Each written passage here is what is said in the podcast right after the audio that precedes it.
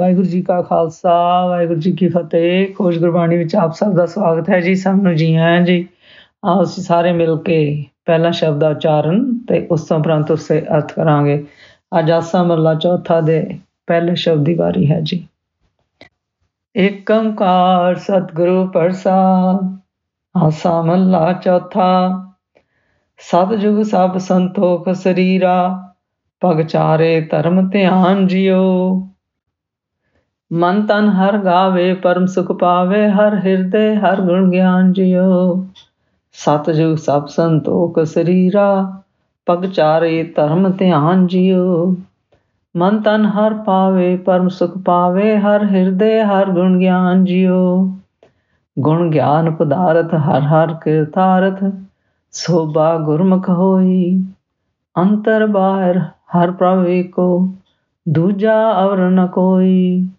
ਹਰ ਹਰ ਲਿਵ ਲਾਈ, ਹਰ ਨਾਮ ਸਖਾਈ, ਹਰ ਦਰਗੇ ਪਾਵੇ ਮਾਨ ਜਿਉ। ਸਤਜੁਗ ਸਭ ਸੰਤੋਖ, ਸਰੀਰਾ ਪਗ ਚਾਰੇ ਧਰਮ ਧਿਆਨ ਜਿਉ। ਹਰ ਹਰ ਲਿਵ ਲਾਈ, ਹਰ ਨਾਮ ਸਖਾਈ, ਹਰ ਦਰਗੇ ਪਾਵੇ ਮਾਨ ਜਿਉ। ਸਤਜੁਗ ਸਭ ਸੰਤੋਖ, ਸਰੀਰਾ ਪਗ ਚਾਰੇ ਧਰਮ ਧਿਆਨ ਜਿਉ। ਇਸ ਸ਼ਬਦ ਦੀ ਪਹਿਲੀ ਪੰਕਤੀ ਹੈ ਜੀ ਸਤਜੁਗ ਸਭ ਸੰਤੋਖ ਸਰੀਰਾ ਪਗ ਚਾਰੇ ਧਰਮ ਧਿਆਨ ਜਿਉ। ਗੁਰੂ ਜੀ ਆਖਦੇ ਹਨ ਸਤਜੁਗ ਦੇ ਟਾਈਮ ਜ਼ਮਾਨੇ ਵਿੱਚ ਸਾਰੇ ਸਰੀਰ ਸੰਤੋਖਮਈ ਸਨ ਜੀ। ਭਾਵ ਸਭ ਲੋਕ ਸੰਤੋਖ ਨਾਲ ਜੀਵਨ ਬਤੀਤ ਕਰਦੇ ਸਨ ਅਤੇ ਸਤਜੁਗ ਵਿੱਚ ਸਤ, ਯਗ, ਤਪ, ਧਰਮ ਅਤੇ ਨਾਮ ਰੂਪ। ਇਹਨਾਂ ਚੀਜ਼ਾਂ ਤੇ ਉਸ ਟਾਈਮ ਦਾ ਸਤਜੁਗ ਖਲੋਤਾ ਆਇਆ ਸੀ। ਭਾਵ ਹਰ ਕੋਈ, ਹਰ ਜੀਵ ਸਤਜੁਗ ਸਤ ਦੇ ਯੁਗ ਵਿੱਚ ਜਿਉਂਦਾ ਸੀ। ਤੇ ਇਹ ਨਾਮ ਰੂਪੀ ਸੰਤ ਧਰਮ, ਸਤ ਜਗ ਤੇ ਤਪ। ਪਰ ਗੁਰੂ ਜੀ ਆਖਦੇ ਹਨ, ਮਨ ਤਨ ਹਰ ਗਾਵੇ, ਪਰਮ ਸੁਖ ਪਾਵੇ, ਹਰ ਹਿਰਦੇ ਹਰ ਗੁਣ ਗਿਆਨ ਜਿਉ।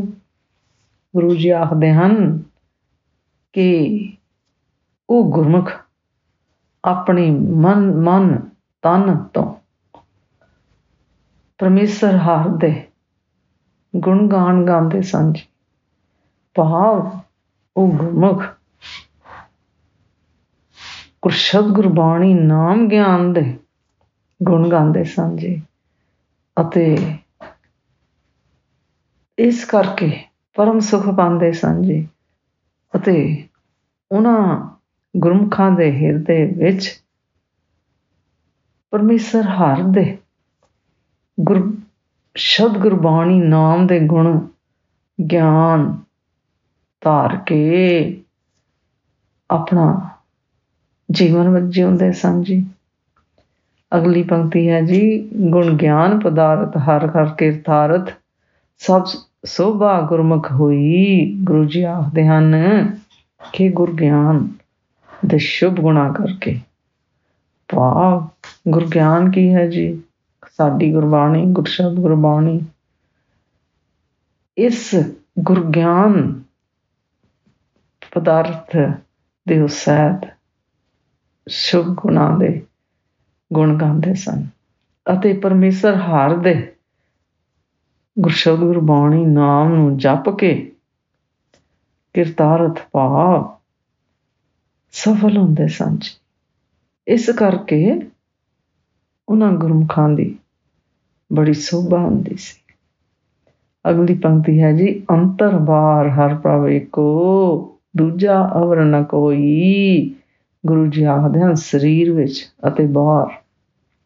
ਭਾਵ ਸਾਰੇ ਬ੍ਰਹਮੰਡ ਦੇ ਅੰਦਰ ਅੰਦਰ ਬਾਹਰ। ਕੇਵਲ ਅਤੇ ਕੇਵਲ ਇੱਕ ਪਰਮੇਸ਼ਰ ਨਜ਼ਰ ਆਉਂਦਾ ਸੀ। ਸਤਜੁਗ ਦਾ ਹੀ ਰਾਜ ਸੀ। ਉਸ ਤੋਂ ਬਿਨਾ ਹੋਰ ਕੁਝ ਕੁਝ ਨਹੀਂ ਸੀ ਦਿਸਦਾ। ਭਾਵ ਦੂਜੇ ਭਾਵ, ਦਵੈਤਾਂ, ਦਵੈਤ ਭਾਵਾਂ ਦਾ ਕੋਈ ਅਸਰ ਨਹੀਂ ਸੀ ਜੀ। ਅਗਲੀ ਪੰਕਤੀ ਹੈ ਜੀ, ਹਰ ਹਰ ਲਿਵ ਲਾਈ, ਹਰ ਨਾਮ ਸਖਾਈ, ਹਰ ਦਰਗੇ ਪਾਵੇ ਮਾਨ ਜਿਓ ਗੁਰੂ ਜੀ ਆਖਦੇ ਹਨ ਕਿ ਸਤਜੁਗ ਦੇ ਟਾਈਮ ਗੁਰਮੁਖ ਜੀ, ਪਰਮੇਸ਼ਰ ਹਰ ਦੇ। ਗੁਰਸ਼ਬਦ ਗੁਰਬਾਣੀ ਨਾਮ ਵਿੱਚ ਆਪਣੀ ਲਿਵ ਲਖਾਈ ਰਹਦੇ ਸਨ ਅਤੇ ਪਰਮੇਸ਼ਰ ਹਰ ਦੇ ਗੁਰਸ਼ਬਦ ਗੁਰਬਾਣੀ ਨਾਮ ਨੂੰ ਹੀ ਆਪਣਾ ਸਹਾਇਕ ਮੰਨਦੇ ਸਨ। ਤੇ ਇਸ ਕਰਕੇ ਉਹ ਪਰਮੇਸ਼ਰ ਦੀ ਦਰਗਾਹ ਵਿੱਚ ਆਦਰ ਸਤਕਾਰ ਮੰਨੇ ਜਾਂਦੇ ਸਨ, ਭਾਵ ਪ੍ਰਵਾਨ ਚੜਦੇ ਸਨ ਜੀ। ਇਸ ਕਰਕੇ ਉਹਨਾਂ ਦਾ ਆਵਾਗਮਨ ਜਨਮ ਮਰਨ ਦਾ ਚੱਕਰ ਨਹੀਂ ਸੀ ਪੈਂਦਾ। ਕਿਉਂ? ਉਹ ਪਰਮੇਸ਼ਰ ਦਾ ਇੱਕ ਹਿੱਸਾ ਹੋ ਜਾਂਦੇ ਸਨ ਜੀ। ਖੀਰਲੀ ਪੰਕਤੀ ਹੈ ਜੀ ਸਤਜੁਗ ਸਭ ਸੰਤੋਖ ਸਰੀਰਾ।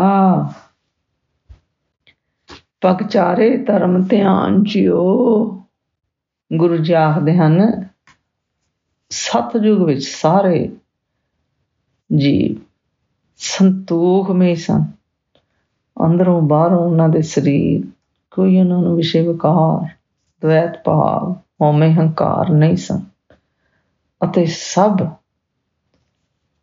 ਧਰਮ ਰੂਪ, ਗੁਰਸ਼ਤ ਗੁਰਬਾਣੀ ਨਾਮ ਦੇ ਆਸਰੇ ਜਿਉਂਦੇ ਸਨ ਤੇ ਗੁਰਸ਼ਤ ਗੁਰਬਾਣੀ ਨਾਮ ਹੀ ਹਰ ਜਗ੍ਹਾ ਦੇਖਣ ਵਿੱਚ ਆਉਂਦਾ ਸੀ ਜੀ।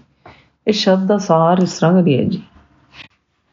ਗੁਰੂ ਜੀ ਆਖਦੇ ਹਨ ਸਤਜੁਗ ਵੇਲੇ ਸਭ ਦੇ ਸਰੀਰਾਂ ਵਿੱਚ ਦਇਆ, ਧਰਮ ਦੇ ਚਾਰੇ ਪੈਰ, ਭਾਵ, ਦਇਆ, ਦਾਨ, ਤਪ, ਸੱਚ, ਗਿਆਨ ਸੰਜੀ ਅਤੇ ਸਭ ਜੀਵ ਹੀ ਇਸ ਵਿੱਚ ਮਾਇਰ ਸਨ, ਭਾਵ ਸਭਨਾਂ ਦੇ ਅੰਦਰ ਇਹ ਚਾਰੇ ਦਇਆ, ਦਾਨ, ਤਪ, ਸੱਚ ਬਸਦਾ ਸੀ ਜੀ। ਅਤੇ ਸਭ ਜਨ ਆਪਣਾ ਮਨ ਤਨ ਕਰਕੇ ਪਰਮੇਸ਼ਰ ਹਰ ਦੇ ਗੁਣ ਗਾਨ ਕਰਦੇ ਸਨ ਜੀ ਅਤੇ ਬੜਾ ਸੁਖ ਪਾਉਂਦੇ ਸਨ ਜੀ। ਫਿਰ ਗੁਰੂ ਜੀ ਕਹਿੰਦੇ ਹਨ, ਅਤੇ ਉਹਨਾਂ ਗੁਰਮੁਖਾਂ ਦੇ ਅੰਦਰ ਪਰਮੇਸ਼ਰ ਹਰ ਦੇ ਗੁਰਸ਼ਬਦ ਗੁਰਬਾਣੀ ਨਾਮ ਦਾ ਗਿਆਨ ਧਾਰਦੇ ਸਨ ਜੀ ਵਸਾਉਂਦੇ ਸਨ ਜੀ ਫਿਰ ਗੁਰੂ ਜੀ ਕਹਿੰਦੇ ਹਨ ਉਹ ਗੁਰਮੁਖ, ਪਰਮੇਸ਼ਰ ਦੇ ਹਾਲ, ਪਰਮੇਸ਼ਰ ਹਾਲ ਦੇ ਗੁਣਾ ਭਾਵ, ਨਾਮ ਗਿਆਨ ਰੂਪੀ ਪਦਾਰਥ ਪਾ ਕੇ ਭਾਵ ਕਿ ਉਹਨਾਂ, ਉਹ ਆਪਣੇ ਹਿਰਦੇ ਅੰਦਰ ਗਿਆਨ, ਗੁਰਗਿਆਨ ਵਸਾਉਂਦੇ ਸਨ ਜੀ। ਅਤੇ ਉਹਨਾਂ ਗੁਰਮਖਾਂ ਦੇ ਅੰਦਰ ਬਾਹਰ ਭਾਵ ਉਹਨਾਂ ਦੇ ਹਿਰਦੇ ਅੰਦਰ ਉਹਨਾਂ ਦੇ ਜੀਵਨ ਵਿੱਚ ਬਾਹਰ ਕੇਵਲ ਇੱਕ ਪਰਮੇਸ਼ਰ ਹੀ ਦਿਸਦਾ ਸੀ ਜੀ। ਦੂਸਰਾ ਹੋਰ ਕੋਈ ਨਹੀਂ। ਕੋਈ ਦਵੈਤ ਭਾਵ ਨਹੀਂ ਸਨ ਉਹਨਾਂ ਨੂੰ। ਲੱਗੇ ਹੋਏ। ਦੂਜੇ ਭਾਵ ਫਿਰ ਗੁਰੂ ਜੀ ਕਹਿੰਦੇ ਹਨ, ਉਹਨਾਂ ਗੁਰਮੁਖਾਂ ਨੇ ਪਰਮੇਸ਼ਰ ਹਰ ਦੇ ਗੁਰਸ਼ਬਦ ਗੁਰਬਾਣੀ ਨਾਮ ਵਿੱਚ ਆਪਣੀ ਸੁਰਤ ਜੋੜੀ ਹੋਈ ਸੀ ਅਤੇ ਉਹ ਗੁਰਮੁਖ ਪਰਮੇਸ਼ਰ ਹਰ ਦੀ ਦਰਗਾਹ ਵਿੱਚ ਸਤਕਾਰ ਪਾਉਂਦੇ ਸਨ ਜੀ। ਫਿਰ ਗੁਰੂ ਜੀ ਕਹਿੰਦੇ ਹਨ ਸਤਜੁਗ ਸਭ ਸਰੀਰਾਂ ਅੰਦਰ ਸੰਤੋਖ ਸੀ ਅਤੇ ਹਰ ਇੱਕ ਦੇ ਅੰਦਰ ਦਇਆ, ਧਰਮ ਸੱਚ ਗੁਰਗਿਆਨ ਸੀ ਜੀ। ਅੱਜ ਦਾ ਵਿਚਾਰ ਕਰਦਿਆਂ ਮੇਰੇ ਕੋਲ ਅਨੇਕਾਂ ਗੱਲਾਂ ਹੋਈਆਂ ਹੋਣਗੀਆਂ। ਉਸ ਵਾਸਤੇ ਮੈਂ ਖਿਮਾ ਦੀ ਜਾਂਚ ਖਾਂ ਜੀ। ਵਾਹਿਗੁਰੂ ਜੀ ਕਾ ਖਾਲਸਾ, ਵਾਹਿਗੁਰੂ ਜੀ ਕੀ ਫਤਿਹ।